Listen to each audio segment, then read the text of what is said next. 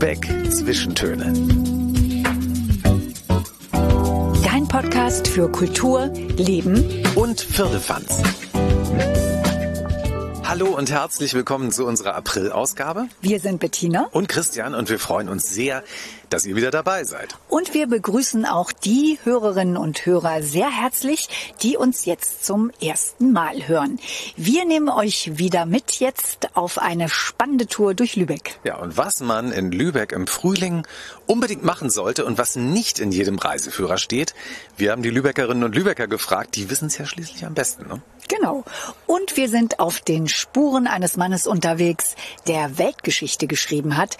Doch dass er aus Lübeck stammte und seinen Geburtsnamen als junger Mann änderte, das wissen gar nicht so viele. Um wen es sich hier handelt und wie er hier in Lübeck gelebt hat, das erfahrt ihr gleich. Ja, Achtung, Spoiler-Alarm. Es ist nicht Thomas Mann. Jetzt ist aber Schluss. Mehr verrätst du nicht. Und in Lübeck gab es im Mittelalter viele sogenannte Gotteskeller. Was ist das? Ein Gotteskeller und was passierte in diesen Kellern? Da haben wir für euch nachgeforscht. Und wir nehmen euch mit an einen Ort, der zwar zu Lübeck gehört, den aber auch viele Einheimische nicht kennen und von dem sich schon Künstlerinnen und Künstler vor rund 150 Jahren magisch angezogen fühlten. Ja, jetzt seid ihr neugierig geworden, oder? Dann kommt doch einfach mit.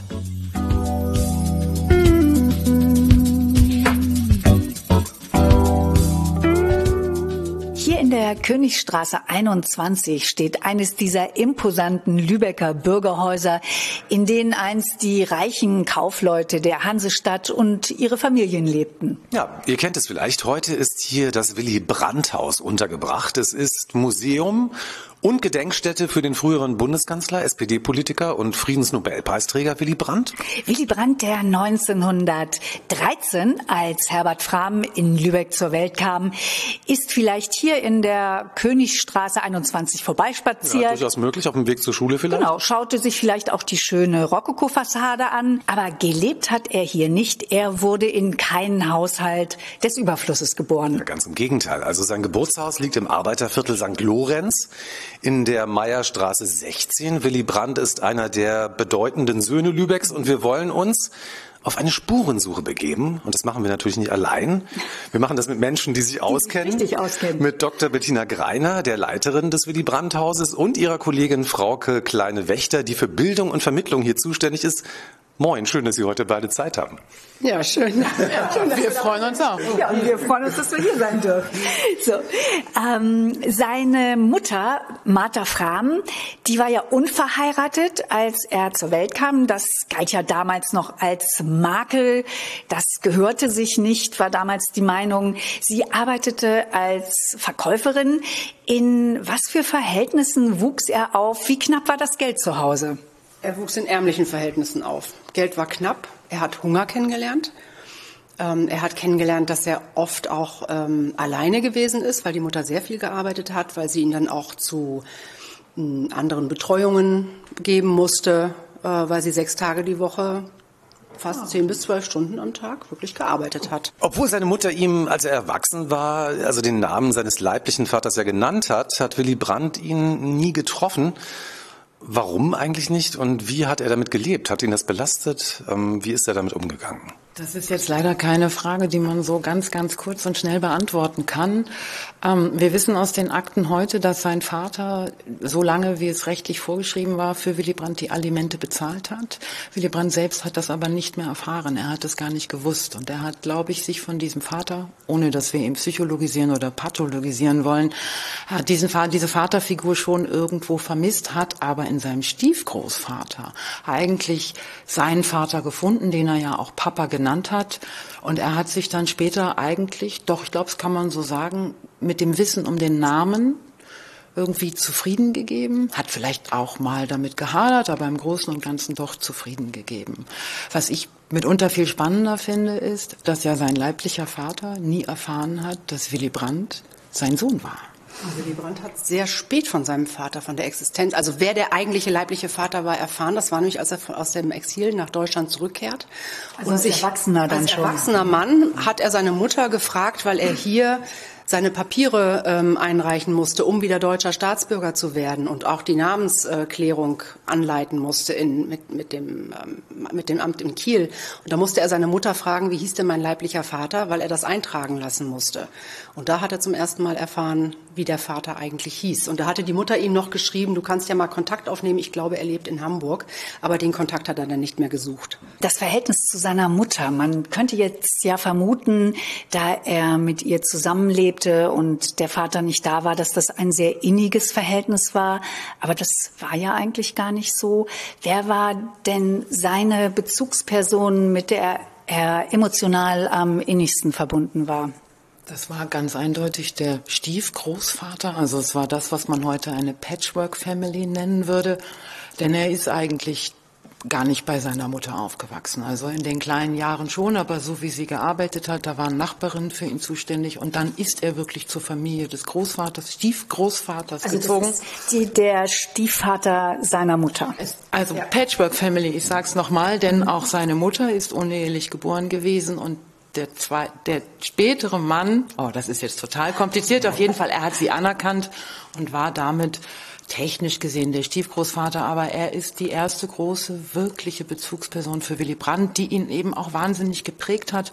Und also was, was an diesem Stiefgroßvater so besonders ist, Arbeiter, selbst aus dem Arbeitermilieu, total sozialdemokratisch gelebt, also die haben dieses Milieu ja auch gelebt, aber der hat wirklich auf das Ticket Bildung gesetzt. Dieser Stiefgroßvater hat dafür gesorgt, dass der kleine Junge auf gute Schulen ging, dass er gute Noten nach Hause brachte und das ist ja, das hat Willy Brandt Zeit seines Lebens geprägt. Das hat dann ja natürlich, das hat Niederschlag in seiner Politik gefunden. BAföG, alles, was damit zusammenhängt.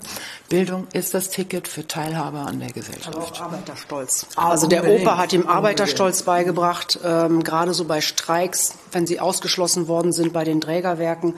Und da hat der kleine Willy mal ähm, Brote geschenkt bekommen. Er hat gehungert, weil es gab kein Geld. Der Opa hat nicht gearbeitet, der hat gestreikt. Und dann ähm, hat der Opa gesagt, wir lassen uns hier nicht mit Almosen abspeisen.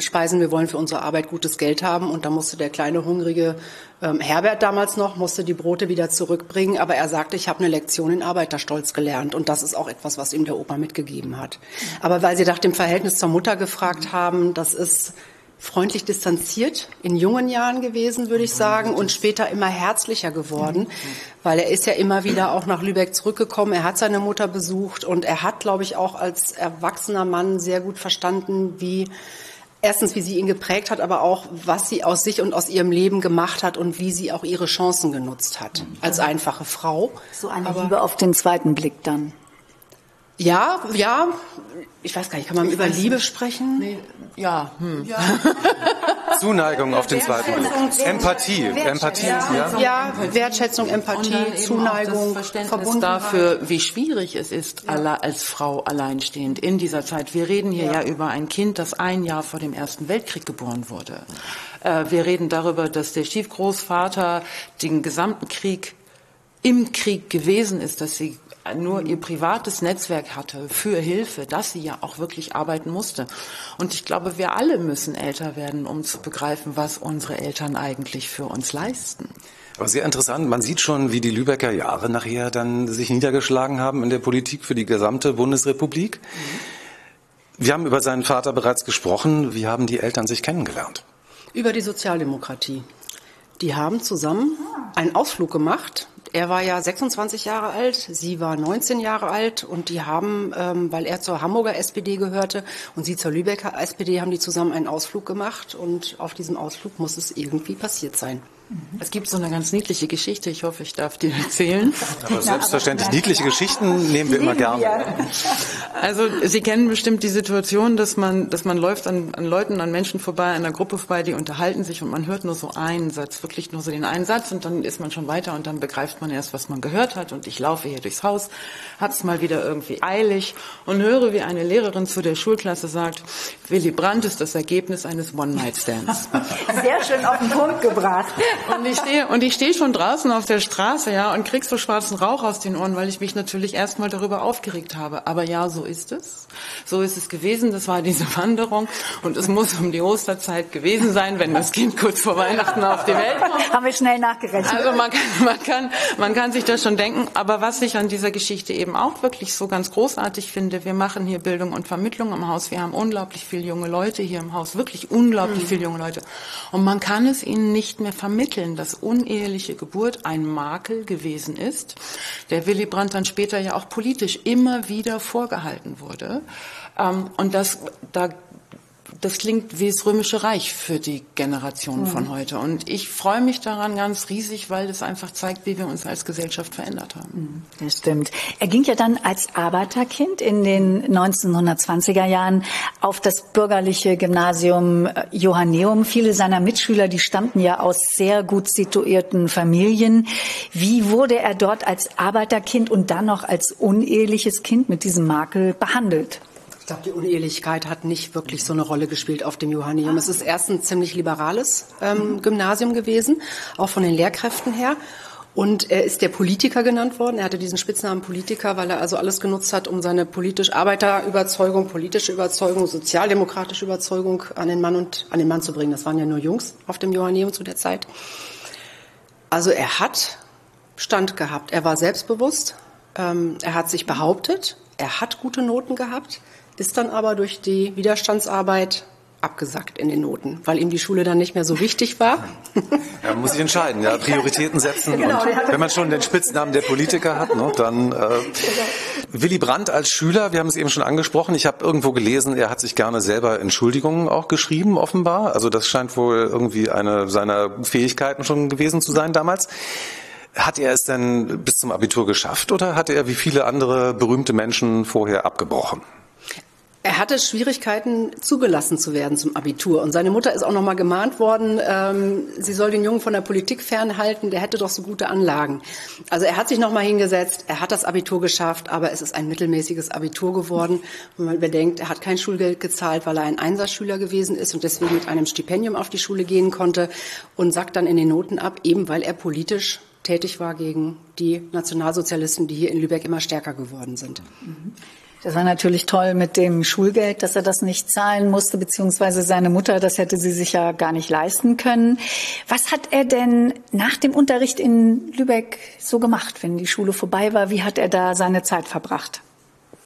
Also er hat zum einen ist er sehr früh journalistisch tätig geworden. Der Lübecker Volksbote, das war damals die große sozialdemokratische Zeitung hier in der Stadt, hatte, heute würde man das nennen, eine Jugendseite. Und wir haben tatsächlich seinen ersten Artikel hier in der Ausstellung von 1927. Es ist wieder mal ein Ausflug nach Travemünde mit einer kleinen Zeichnung, auch von Herbert Frahm. Und drei Jahre später erscheint dann sein erster politischer Titel gegen die Jungs vom Hakenkreuz. Also er hat sehr früh, ist sehr früh publizistisch tätig geworden und darüber hinaus hat er eben sich politisch betätigt, erst in der SPD, die tatsächlich für ihn die Regularien geändert hat. Damals durfte man erst mit 21 Mitglied werden. Die haben das für ihn gesenkt, sodass er mit 18 eintreten konnte, um dann nur ein Jahr später wieder auszutreten, weil aus seiner Perspektive die SPD nicht stark genug gegen die anwachsende nationalsozialistische Bewegung aufgetreten ist. Er ist dann Mitglied geworden so einer kleinen linken Splitterpartei. Da waren so viele Jugendliche drin. Also das war dann auch sein Netzwerk hier in der Stadt und die sind wirklich politisch widerständig tätig gewesen. Als 19-Jähriger im Jahr 1933 verlässt er Lübeck, er flieht vor den Nazis ins Ausland, benennt sich um von Herbert Frahm in Willy Brandt. Warum Willy Brandt? Wie ist er auf diesen Namen gekommen, den er ja bis zum Lebensende behalten hat? Also wir haben nur Vermutung. Wir, wir haben, haben echt Vermutung, nur Vermutung, ja. weil er hat es selber nie aufgeschlüsselt. Er ist nach der Schule, ähm, in, heute steht das Hotel Die Reederin äh, in die, oder ist in diesem Haus. Ähm, er ist Volontär bei einer Schiffsmaklerfirma bei Bertling gewesen und hatte also viel mit dem Hafen zu tun. Und es gab da eine Kompanie, die hieß William Brandt. Und wenn man so Tag für Tag daran vorbeiläuft und sich mal einen Decknamen sucht, einen, einen Namen, der Willi, ein, ein Name, der in der wilhelminischen Zeit sehr üblich gewesen ist für, für Männer, äh, und Brandt ein sehr geläufiger Nachname, dann vermuten wir, dass er relativ schnell so auf diesen Namen gekommen ist und ihn einfach für sich genutzt hat. Und er hat später gesagt, ich habe mir diesen Namen gemacht. Und äh, dadurch, dass er ihn zwölf Jahre im Exil sehr intensiv benutzt hat und viele ihn eigentlich nur unter Willy Brandt kannten und gar nicht wussten, dass er Herbert Frahm heißt, äh, ist es dann für ihn ein kurzer Weg gewesen, nach zwölf Jahren zu sagen, ich, ich bin Willy Brandt, ich lasse mir den Namen jetzt offiziell anerkennen. Als er dann als SPD-Politiker Karriere gemacht hatte, was für ein Verhältnis hatte er später dann zu Lübeck? War das für ihn eine Herzensangelegenheit? Weil er hat ja auch nicht nur glückliche Zeiten hier erlebt. Aber es gibt einen starken Bezug, das hat er immer in Wahlkampfreden genutzt und das hat er auch in seiner Friedenspolitik genutzt. Und das ist die Inschrift vom Holzentor. Und jetzt muss ich mal gucken, ob ich das auf die Reihe kriege. Concordia, Concordia Domi Foris Pax. Eintracht im Inneren, Frieden nach außen und in seiner Übersetzung zum Beispiel in seiner großen Regierung, also ich finde fantastischen Regierungserklärung, einer der besten politischen Reden, die es überhaupt gibt, vom Oktober 1969 findet sich dann wieder, wir wollen ein Volk der guten Nachbarn sein, nach innen und nach außen. Und das ist eigentlich dieser Lübecker Satz. Ich finde das extrem inspirierend, das Gespräch mit Ihnen. Das könnten wir jetzt noch stundenlang fortsetzen. Und wer jetzt mehr über Willy Brandt und sein Leben in Lübeck erfahren möchte und auch über sein Wirken als SPD-Politiker oder Friedensnobelpreisträger und seine Regierungsjahre als erster Bundeskanzler der das SPD nach dem Zweiten Weltkrieg. Das ganze Paket, genau so lautet das. Der ist hier im Willy Brandt-Haus in der Königstraße 21 genau richtig. Ja, und es gibt auch ein interessantes Begleitprogramm, zum Beispiel einen Spaziergang durch Lübeck, auf dem ihr erfahrt, wo und wie Willy Brandt hier gelebt hat. Oder es gibt auch kostenlose öffentliche Führungen durch das Willy Brandt Haus jeden Samstag und Sonntag. Ja, hat uns sehr viel Freude gemacht, hier tiefer mit äh, Ihnen, euch äh, in dieses Universum von Willy Brandt einzusteigen. Das war sehr interessant und ähm, wir freuen uns, dass wir heute hier sein durften. Genau. Ganz herzlichen Dank, Bettina Greiner und Frauke Kleine-Wächter. Das war ein tolles Gespräch. Ja, schön, dass ihr da wart. Vielen Dank. Ja, wir freuen uns. Dankeschön. Wir kommen bestimmt wieder. Wollte ich auch gerade sagen. Auf jeden Fall.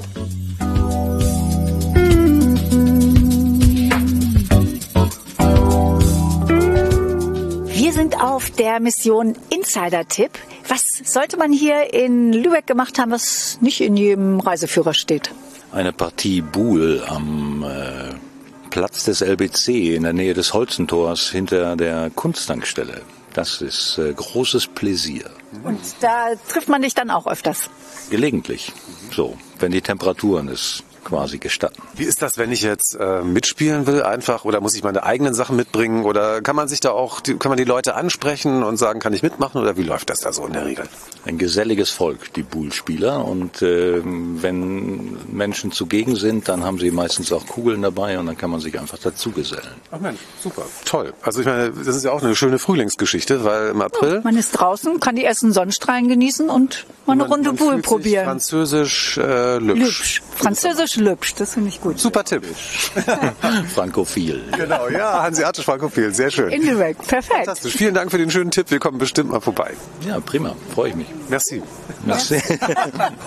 Was sollte man in Lübeck unbedingt mal gemacht haben, was vielleicht auch nicht in jedem Reiseführer steht? Was meinst du? Also definitiv mal eine äh, Runde um die Altstadt schippern mit einem Boot. Kann man sich ganz einfach mieten, mit einem äh, Elektroboot, eine Pizza bestellen, mitnehmen, Bierchen oder ein anderes Getränk und dann geht's los. Da hat man so einen tollen Blick dann auf die Altstadt, ne? Definitiv, ganz anders. Also auch als äh, Lübecker äh, auf jeden Fall zu empfehlen. Du erzählst das so toll. Ich bin schon äh, geistig, bin ich schon auf dem Boot mit der Pizza und Ja, dem ich Bier. sah auch schon, der Biss in die Pizza war bei mir auch schon. Ja, bei mir auch. Ja. Der Frühling kann kommen und wir bedanken uns ganz herzlich für deinen Tipp. Sehr gerne. Viel Spaß noch. Danke, euch auch. Dankeschön. Moin. Hast du eine gute Idee, was man in Lübeck unbedingt machen muss? Aber natürlich. Man müsste auf jeden Fall im Sommerabend an die Obertraube gehen und dann mit den ganzen Leuten, die da sich versammeln, zusammensitzen, grillen, Bierchen trinken und einfach das Leben genießen. Das Hört Leben sich- genießen, wie schön. Das hört sich super an. Und Wie ist denn das so? Kann man sich da einfach, also ja, wenn man da gar nicht man kann sich wohnt? da, auch wenn ich nicht da wohne, kann ich mich einfach dazustellen, oder? Ja, wir sind da ganz offen. Also wir mögen auch Touristen und dann und lernen auch einfach mal die andere Welt kennen, obwohl Lübeck einfach das Schönste ist. Das kann, dem kann ich nur beipflichten, ja. Das ist ja unser Thema hier beim Podcast. Ne? Genau. Fantastisch. Gute Idee. Also ich hatte, ich bin da manchmal vorbeigegangen, habe gedacht, so setze ich mich dazu, äh, wollen die mich da sieht, haben? Ja, es sieht immer super gemütlich aus. Ja, und, jetzt weiß ich ja, äh, ich bin willkommen. Könnten, ja. Genau, man wirkt immer so ein bisschen als Lübecker so ein bisschen verschlossen und nee, fragt mich bloß nicht. Aber wenn das Eis gebrochen ist, dann sind wir lebenslang treu. Das ist aber schön. Guck mal, wir werden Freunde fürs Leben hier. Mitten in der Höchststraße. Also Fantastisch. im Sommer stehen wir dann da bei euch an der Bank. ja, jetzt nehmen wir dich äh, beim Wort, ne? Wir freuen uns drauf. Und falls kein Platz ist, bringt einfach einen Stuhl mit. Alles Das ist klar. super. Schönes Wochenende und vielen Dank. Bis dann. Tschüss. Tschüss.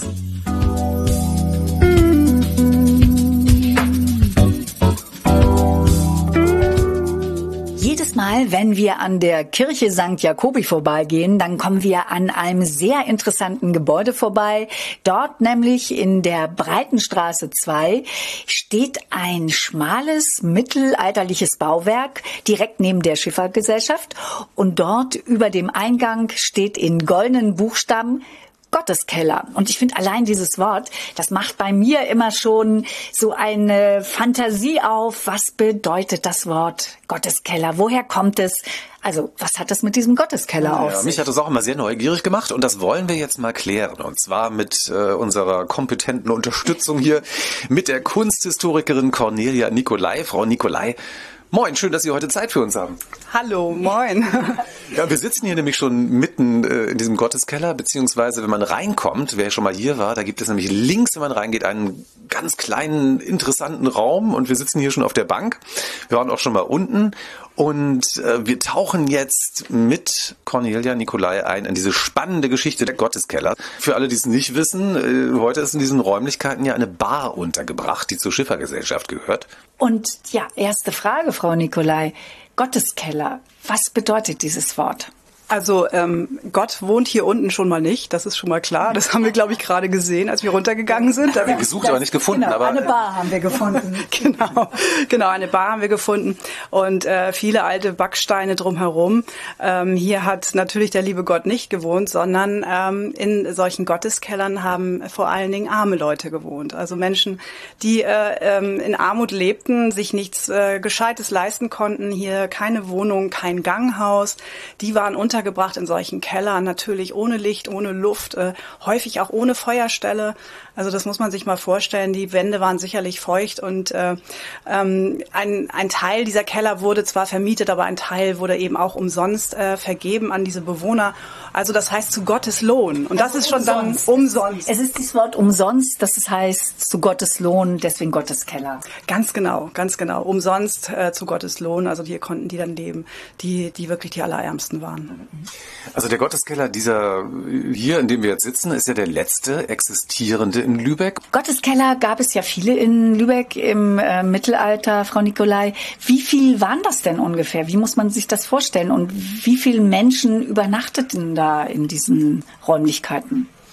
Also wie viele äh, Gotteskeller im Einzelnen gegeben hat, das, das lässt sich heute wirklich ganz, ganz schwer nur noch sagen. Äh, ich habe gefunden in der Literatur, dass es im 16. Jahrhundert unzählige dieser Wohnkeller gegeben haben soll. Wie viele davon tatsächlich auch vermietet wurden und wie viele dann zu Gotteslohn, also umsonst äh, bewohnt wurden, das lässt sich heute nicht mehr sagen. Es waren wohl sehr, sehr viele, wenn man sich vorstellt, dass ähm, im 16. Jahrhundert 3500 Menschen, so sagt das heute die heutige Forschung, äh, in Armut lebten. Wie viel Prozent der Bevölkerung Lübecks waren das? Ja, ich bin sehr schlecht in Mathe, deswegen bin ich Kunsthistorikerin geworden. Aber wenn wir uns überlegen, dass äh, äh, die Stadt 25.000 Einwohner zu der Zeit hatte, dann ist das schon ein, wirklich äh, ein großer, großer Anteil. Wir sagen einfach mal, es waren viele. Ne? Ja. so. das, damit liegt man auf jeden Fall immer richtig. Also ich habe da ja schon so eine Vermutung, aber ähm, ich will es natürlich von der Kunsthistorikerin hören. Warum haben Lübecker Bürger überhaupt diese Gotteskeller eingerichtet?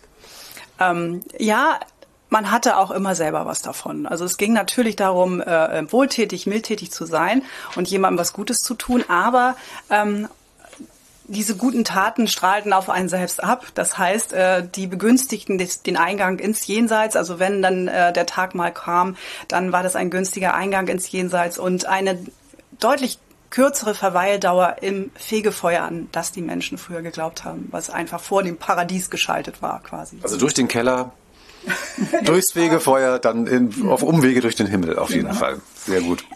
Wie ähm, muss man sich das denn genau vorstellen, wie die Menschen in diesen Gotteskellern gelebt haben? Gab es da Betten oder schliefen die tatsächlich auf dem Boden? Waren das äh, ganze Familien auch, die man hier angetroffen hat? Oder waren es eher so einzelne ältere Herren? Also die, ähm, die Struktur der Familien ähm, lässt sich sicherlich für, für gar nicht mehr so genau sagen, aber es werden natürlich ähm, ähm, häufig ärmere Familien gewesen sein, auch größere Familien, äh, sicherlich auch alleinstehende Frauen. Das waren ganz häufig äh, diejenigen in der Gesellschaft, die, die arm waren, die äh, mittellos waren. Also das heißt Witwen, alleinstehende Frauen, die äh, schutzlos quasi sonst auf der Straße gewesen wären, die sind dann in solchen Kellern auch untergekommen. Im Winter gab es oft nichts zum Heizen, also es muss ja irrsinnig kalt gewesen sein. Bestimmt. Also das mag man sich gar nicht vorstellen. Und äh, um nochmal auf Ihre Frage mit der Schlafstelle zu, zu, äh, zu sprechen zu kommen, das waren ja häufig äh, nur äh, Matratzen, würde man das heute sagen, also mit, äh, mit Stroh gefüllte, gefüllte Säcke, auf denen dann geschlafen wurde. Ähm, es gab möglicherweise, wenn es keine Herdstelle im Keller gab, äh, Kohlebecken, also das heißt Metallbecken, an denen man ein bisschen äh, glühende Kohle aufbewahren konnte und die mit hinstellte, da wo man gerade war im Keller. Das gab es mit Sicherheit, aber ansonsten muss das schon sehr, sehr karg und wirklich ganz ärmlich gewesen sein. Mhm. Das heißt, wenn ich jetzt Kind einer solchen Familie war, da habe ich ja gar keine Chance gehabt, äh, aus diesen Verhältnissen herauszukommen. Das war bestimmt schwierig. Also das stelle ich mir auch sehr schwierig vor. Vor allem, wenn man sich überlegt, äh, wenn man äh, hier in Lübeck eine Handwerkerlehre machen wollte, dann brauchte man zwei Zeugen, äh, die einem eine, eine ordentliche Herkunft bescheinigten. Und wenn man die nicht bekam, dann war einem quasi eine, eine solche Ausbildung verwehrt. Das muss man sich mal vorstellen. Also da war wirklich die, der soziale Abstieg oder die, das, der Verbleib in der sozialen Unterschicht auf jeden Fall vorprogrammiert. Also ich konnte das ja, wenn ich dann mit meiner Familie als Kind Kind äh, in diesen Kellern äh, übernachten musste, dann ähm, konnte ich ja gar nicht so eine Ausbildung machen, weil ich diese zwei Zeugen nicht hatte. Ganz genau. Das heißt, ähm, äh, die Berufe, die für diese Menschen, die in den Kellern lebten, äh, meistens im Grunde ähm, äh, ja, äh, gangbar waren, das waren Tagelöhner. Das heißt, man ist jeden Tag von neuem irgendwo hingegangen, meistens natürlich in den Hafen und hat gefragt, ab angeheuert, hat irgendwo sich äh, einen Job geholt ähm, äh, und ja den Tag dann über so verbracht und nächsten Tag ging es wieder los. Musste man wieder schauen, wo man Arbeit her, äh, herbekam. Wahrscheinlich kommt daher auch dieser Ausdruck von der Hand in den Mund Mund, weil ich frage mich jetzt gerade, wie haben die sich denn ernährt, diese Menschen, die so leben mussten?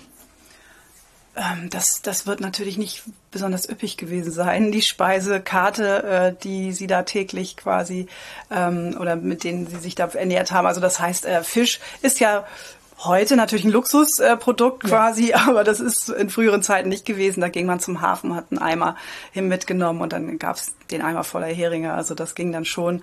Äh, das wären aber natürlich ganz, ganz einfache Speisen gewesen sein. Ja. Spannendes Thema, die Gotteskeller in Lübeck. Vielen Dank erstmal dafür. Sehr gerne.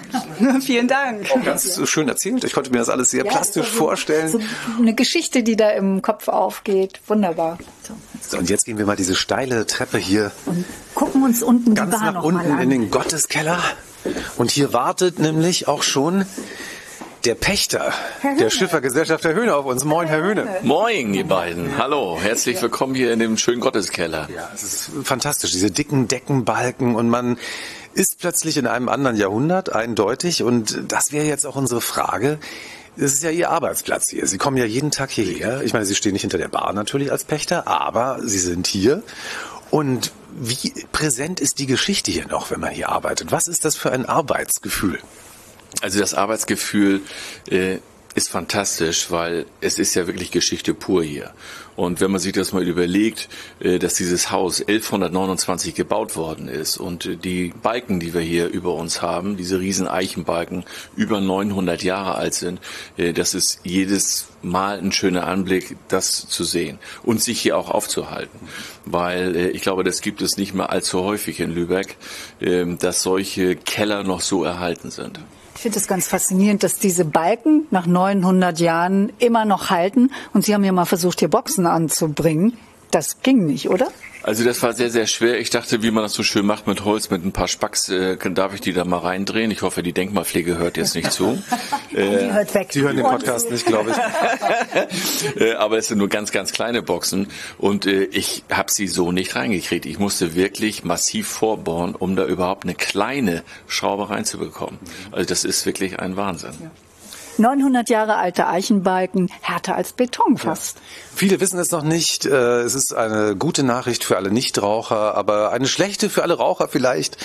Die, Ach, äh, mal kurz raus. Der Gotteskeller war ja früher eine Raucherkneipe und da haben ja aber viele gesagt, so Mensch, Raucherkneipe, gehe ich da rein, aber äh, hier wird ja nicht mehr geraucht, ne? Nein, es wird hier tatsächlich nicht mehr geraucht. Die Entscheidung äh, fiel uns auch sehr schwer und äh, wir haben gedacht, oh, machen das unsere Stammgäste mit.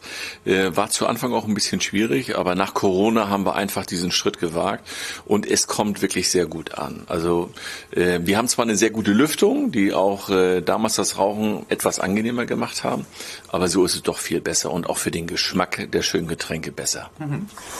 Mir gefällt das sehr gut, dass hier nicht mehr geraucht wird. Ich könnte mir vorstellen, hier ein neuer Stammgast zu werden. Ja, wer weiß. Ne? Hier im Gotteskeller. Herr Höhne, Mensch, toll, dass Sie heute noch Zeit für uns hatten, weil Sie haben ja hier viel zu tun und äh, man fühlt sich hier sofort willkommen. Ne? Gott sei Dank, ja.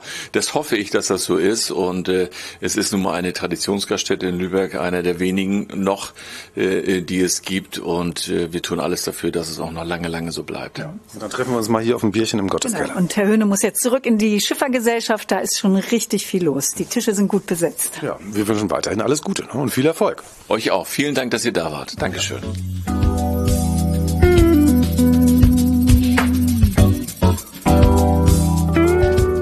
Schön, dass du kurz Zeit hast. Was sollte man in Lübeck gemacht haben, was vielleicht nicht in jedem Reiseführer steht?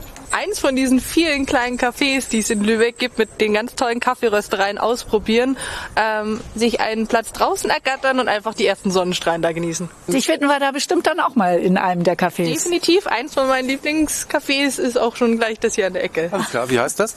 Das ist die Kaffeebar. Ecke Höchststraße. Genau, Ecke Höchststraße. Und der Frühling kann kommen. Ja, wir wünschen dir ein schönes Wochenende. Vielen Dank. Dankeschön, mhm. euch ebenso. Tschüss. Ciao.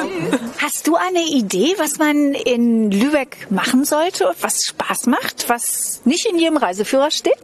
Ja, eigentlich ganz schön, wenn man hier eine Reise oder einen Trip macht von hier, äh, von dem Wagnis aus, direkt zu mit dem Kanu oder mit einem Tretboot Richtung äh, Ratzeburger See und das finde ich ganz schöne Natur und ganz Natur und schöne Strecke sogar und da kann man auch schon ein bisschen sehen, dass damals war die die Grenzbegegnung damals zwischen die DDR und äh, Westdeutschland und ich finde, der Tour ist ganz schön. Wie lang ist die denn? Äh, sind, un sind ungefähr eine Strecke 14 Kilometer bis zum Ratzeburger See. Mhm. Und das hast du schon öfter gemacht? Das habe ich schon zweimal gemacht. Und das kann man auch sogar da camping. Es gibt einige Campingplätze. Das heißt, wenn man ein Zelt hat, dann kann man schon mal äh, mit zwei, drei Personen schon camping und was essen ein kleines Picknick machen und wieder zurück. Ach, Mensch, schön. Ich sehe das schon so vor meinem inneren Auge, wenn es dann noch ein bisschen wärmer wird, die ersten Sonnenstrahlen rauskommen, dann ist es ein toller Tipp.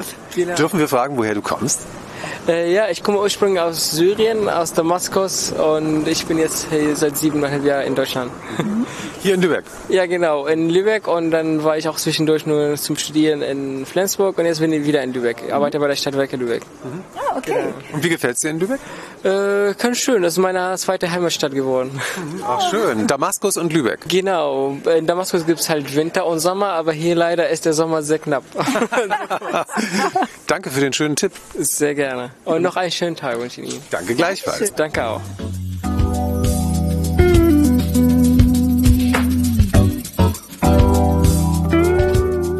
Museum Behnhaus Drägerhaus ist im April eine neue Ausstellung zu sehen. Sie heißt Gotmund, Fischerdorf und Künstlerort an der Trave. Ja, und wir haben uns jetzt gedacht, das ist doch die optimale Gelegenheit, mal nach Gotmund zu fahren und uns das Fischerdorf selbst anzusehen, mal was Neues zu lernen und hier über die Ausstellung zu sprechen. Ja, Gotmund, das ist bis heute so eine Art verborgener Schatz Lübecks. Ja, es gehört zum Stadtteil St. Gertrud liegt an der Trave. Äh, ihr hört auch schon äh, Gänse fliegen hier über den Ort hinweg. Und es ist sehr idyllisch. Und äh, ich finde, wenn man hier so steht und sich umsieht, also mehr Idylle im alten Teil von Gutmund, das geht eigentlich fast gar nicht. Ist wunderschön hier. Es gehört zwar zu Lübeck, aber wir befinden uns hier in einer ganz anderen Welt, in der die Zeit so ein bisschen stehen geblieben zu sein scheint. Gotmund besteht aus ungefähr 20 alten Fischerhäusern.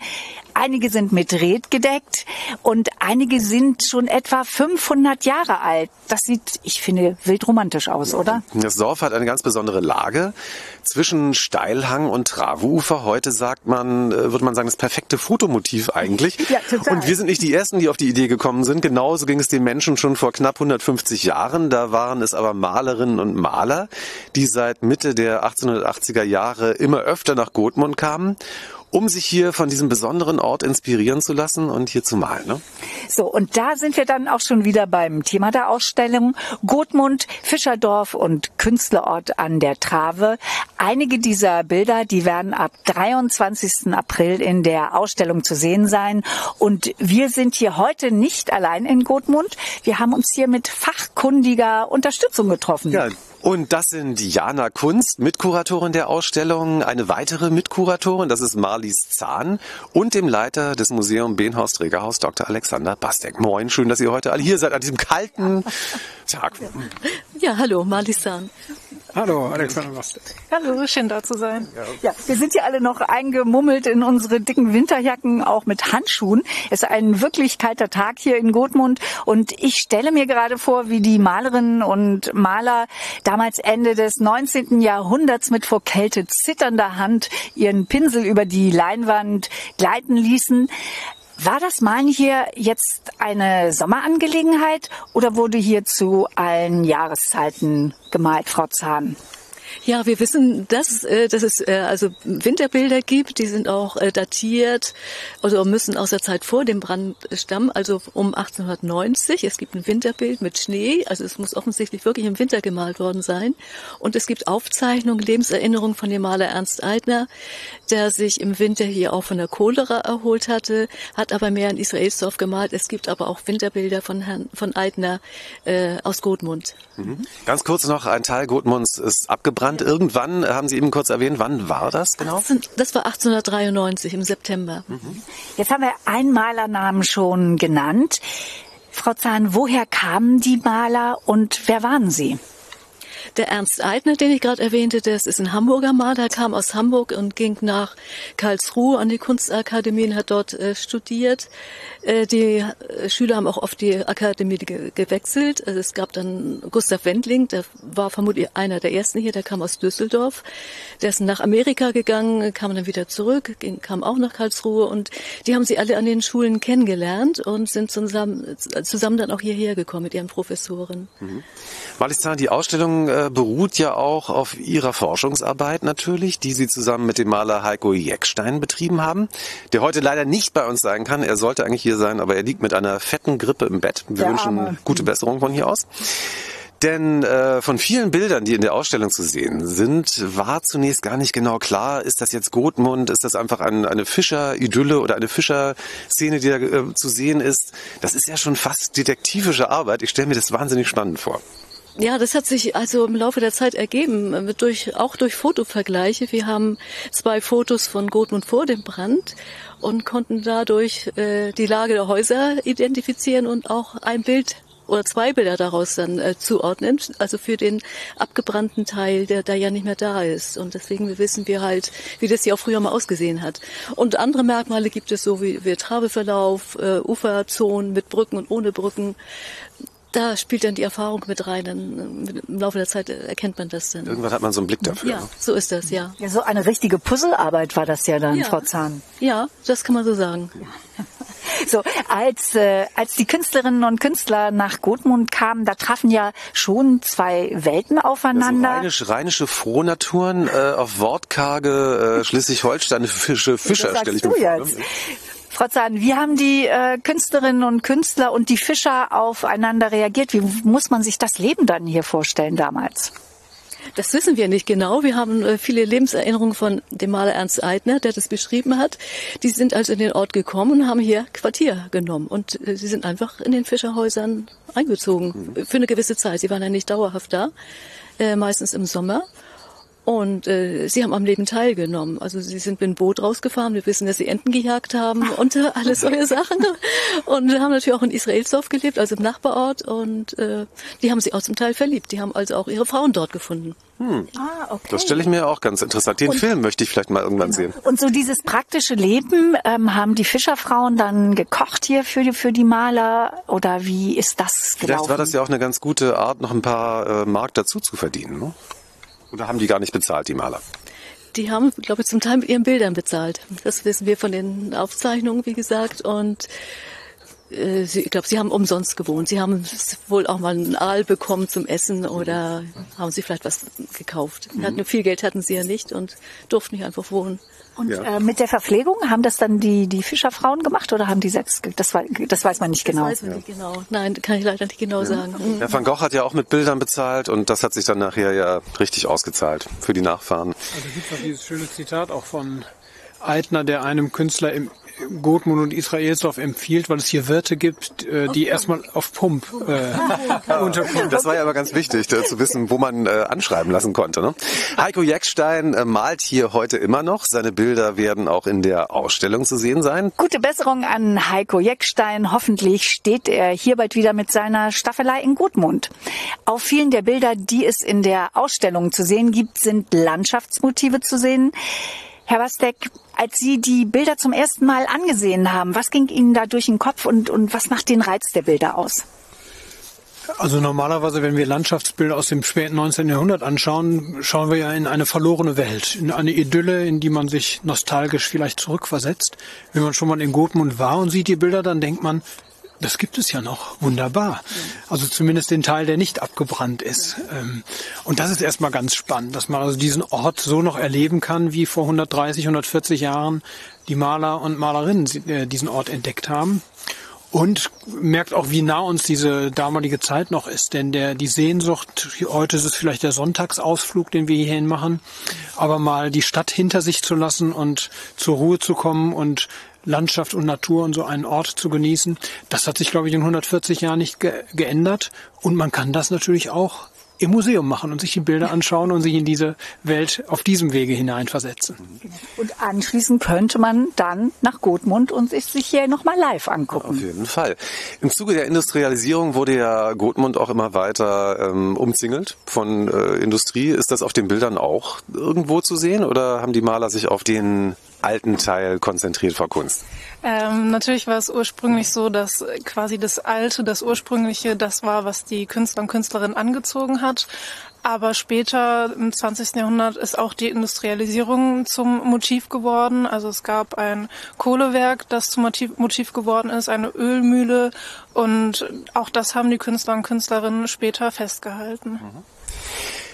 Aus heutiger Sicht betrachtet man diese Bilder und man sieht eben diese idyllischen Motive, aber damals also raus in die Natur, raus ins Freie und da vor Ort zu malen, das war ja auch noch was Neues. Das war ja auch so ein Auflehnen gegen die vorherrschende akademische Malerei oft, die ja im Atelier stattfand. Wie viel Rebellion steckt denn in diesen Gottmund-Bildern, Herr Bastek? Tatsächlich können wir in der Ausstellung beides zeigen. Also Werke, die im Atelier entstanden sind und manchmal so ein bisschen brauntonig noch sind, aber dann auch die kleinen Studien und die Aquarelle, wo man merkt, ja, jetzt, hier wird wirklich rebelliert gegen die Akademie, indem man die Farben, so wie sie einem hier in der Natur begegnet, in all ihrer Leuchtkraft und äh, auf die Leinwand oder aufs Papier gebracht hat.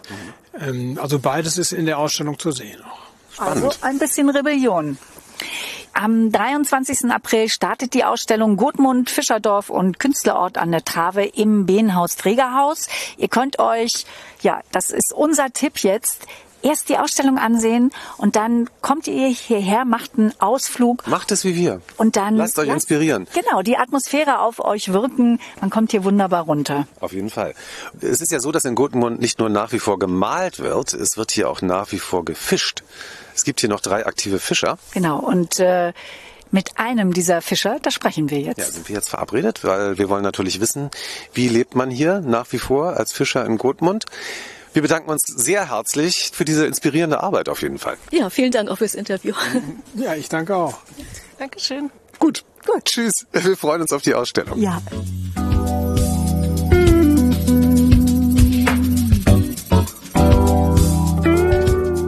Und wir haben Glück, denn der Fischer, den wir treffen wollen, der Bernd Kühn, der hier Fischwirtschaftsmeister und Ältermann in Gotmund ist. Und Ältermann, das ist sowas ja wie so ein, ein Bürgermeister der Fischerei, so kann man sich das vorstellen. Also ist doch, wir sagen erstmal Moin, Bernd Kühn, hallo. Moin, moin, hallo. Ja. Richtig, so ist das. Alles, was hier an Probleme auftauchen, da kommen die Kollegen zu mir und äh, ich bringe das dann nach Lübeck und dann versuchen wir das alles zu regeln. Herr Kühn, Sie leben jetzt hier in sechster Generation in Gutmund.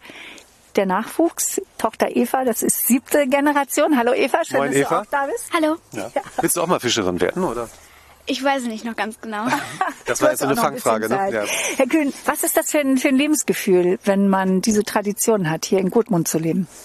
Also hier in Gotmund zu leben, würde ich mal sagen, ist schon ein großes Los, ne? dass man das losgezogen hat, dass man hier überhaupt leben darf und, äh, und dennoch so mit der Fischerei verbunden ist. Also das ist echt schon, also ein bisschen stolz, erfüllt mich auch mit Stolz, das zu machen. Und Eva, wie ist das bei dir?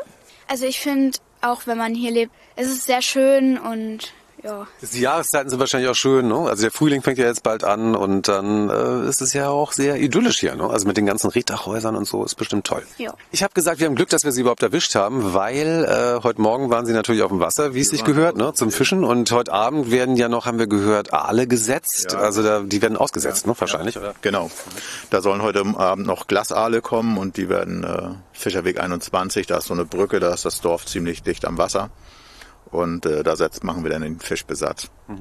Heiko Jeckstein, der ja nach wie vor hier im Ort malt, äh, und Sie, Sie sind ja wirklich befreundet und das hat ja auch eine lange Tradition, weil die Maler und die Fischer hier im Ort, die waren ja, die haben ja zum Teil auch, haben die äh, Männer und Frauen geheiratet, das ist eine lange Tradition. Warum passt das so gut zusammen, Maler und Fischer? Das weiß ich nun nicht, warum das so gut zusammenpasst. Aber es passt mit Herrn Jeckstein gut zusammen. Mit Herrn Jeckstein passt alles gut zusammen. Heiko ist ein guter Freund von mir und äh, wir haben schon viel Spaß miteinander gehabt und ich hoffe, das wird immer so bleiben. Ja, Heiko ist hier immer willkommen und hat auch Wegerecht. Er kann hier machen, was er will. Sehr gut. Und äh, sind Sie manchmal dabei, wenn er malt? Gucken Sie mal vorbei auf ein Bier oder so? Ja, ich bringe ihn auch mal einen Kaffee runter. Das habe ich auch schon gemacht, wenn das kalt war. Doch, doch. Was fischen Sie denn hier in der Trave? Also die- alle, die sich nicht so auskennen, was kann man hier alles erwischen? Also das ist immer saisonbedingt. Also jetzt zur Zeit geht das mit dem Hering los. Also wir fangen jetzt Heringe und ähm, ja, dann geht das dann ja weiter. Dann haben wir Barsche, Zander, auch Aale den Sommer über nachher. Ja, das ist so einiges. Lachse. Herr Kühn, was ist denn Ihr ultimatives Fischrezept, wenn Sie selber was machen, in die Pfanne legen? Ja, also ich äh, mache mir sehr gerne auch mal eine Scholle und dann, so wie die Finkenwerder das immer gemacht haben in Hamburg an der Elbe, Speckscholle. Also mit Speckstippe und dann äh, Kartoffeln wahrscheinlich, ne? Oder? Ja, genau, genau. Dann ist es Dann, die Gutmunder Art. genau, Gotmunder Scholle. Gut, von der Variante. Wenn man, Sie verkaufen ja, Sie vermarkten ja alles selber, den ganzen Fisch. Ähm, wo kann man denn Ihren Fisch kaufen, wenn man will? Ja, direkt vom Bord aus, vom Schiff. Oder eben halt viele Kunden, die melden sich bei uns, bestellen den Fisch und äh, wir rufen dann zurück, wenn der Fisch da ist. Wir gehen auch nicht auf Masse, wir haben eben halt das, was uns nachts ins Netz geht und äh, das versuchen wir dann so gut wie möglich zu vermarkten. Und Sie stehen da mit Ihrem Schiff, also wenn man dann am Schiff kaufen will, stehen Sie meistens in Travemünde, ne? Ja, genau, in Travemünder Hafen, da geht das dann ganz gut. Da kommen dann auch viele Leute und die kommen dann direkt zum Schiff und kaufen das da. Wie erkenne ich denn Ihr Schiff? Also wenn ich jetzt sage, ich habe das jetzt gehört, ich möchte bitte von Ihnen speziell jetzt äh, von Bernd Kühn den Fisch kaufen, wie erkenne ich denn das Boot? Das ist ein, ein äh, roter Fischkutter ist das und äh, vor allen Dingen an der Nummer. Ne? Alles, was mit GOT zu tun hat, das kommt aus Gotmund. Sehr GOT, ja, das ist gut. Oder man kann Sie ja auch anrufen, Herr Kühn, ne? Auf jeden Fall. Das ist die 0171 580 1245. Eva, darf ich dich noch fragen, in die wievte Klasse du gehst? Äh, ich gehe jetzt in die sechste Klasse. In die sechste. Und könntest du dir vorstellen, hier auch zu leben, wenn du groß bist? Das könnte ich mir sogar sehr gut vorstellen. Gut. Ja, die siebte praktisch ein Haus gibt's ja auch Generation- schon, ne? Also die siebte insofern- Generation in Gotmund, das ist ja dann gesichert. Ja, wir wünschen auf jeden Fall alles Gute und das war sehr interessant auch. Also weil äh, das ist ja hier nicht nur, man könnte ja denken, Gotmund ist ein Museumsdorf, aber das ist ja gelebte Tradition hier.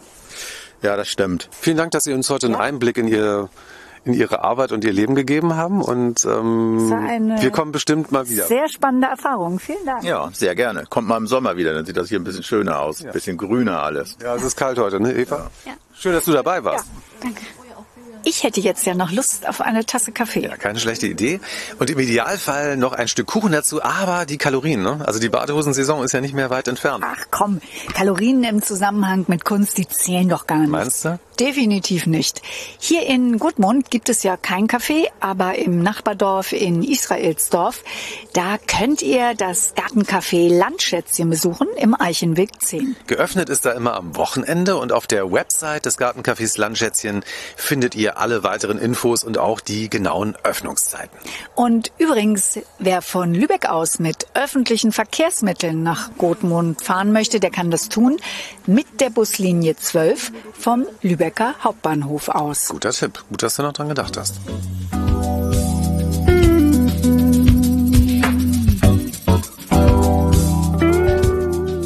Glaub's ja gar nicht, wie schnell die Zeit vergangen ist. Das war's jetzt schon wieder mit unserer April-Ausgabe von Lübeck Zwischentöne. Was? Das soll schon wieder gewesen sein? Ja. Wir haben wieder eine Menge gelernt und wir hoffen, ihr hattet auch eine interessante Zeit mit uns und habt ein paar Inspirationen und Anregungen bekommen, was ihr hier in Lübeck alles erleben könnt.